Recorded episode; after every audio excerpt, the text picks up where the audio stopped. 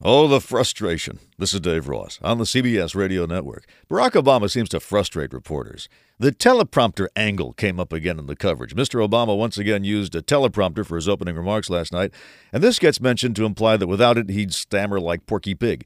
But presidents typically open with canned remarks, usually read from a piece of paper. It's true, but why this fixation with the teleprompter? It's reading off a computer screen. More and more ordinary people do it every day, which is why newspapers are dying. Of course, even off the teleprompter, he was so smooth that one reporter described it as a campaign ad, such as when he defended his proposal to reduce the charity write off for upper income taxpayers. Now, if it's a really a charitable contribution, I'm assuming that that shouldn't be the determining factor as to whether you're giving that $100 to the homeless shelter down the street. Hmm. The idea that you give to a charity out of a sense of charity. The coverage also noted that he lets reporters know who he's going to call on, which some people interpret as managing the news. But don't you think it would motivate the reporter to prepare an even tougher question because he knows it won't be wasted?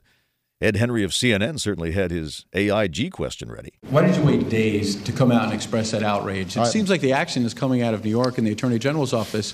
It, it took you days to come public with Secretary Geithner and say, look, we're outraged. Why did it, It, take so it, long? it, it took us a couple of days because I like to know what I'm talking about before I speak. All right? The reporters could only laugh at the absurdity of such a concept. Now, this. This is Dave Ross on the CBS Radio Network.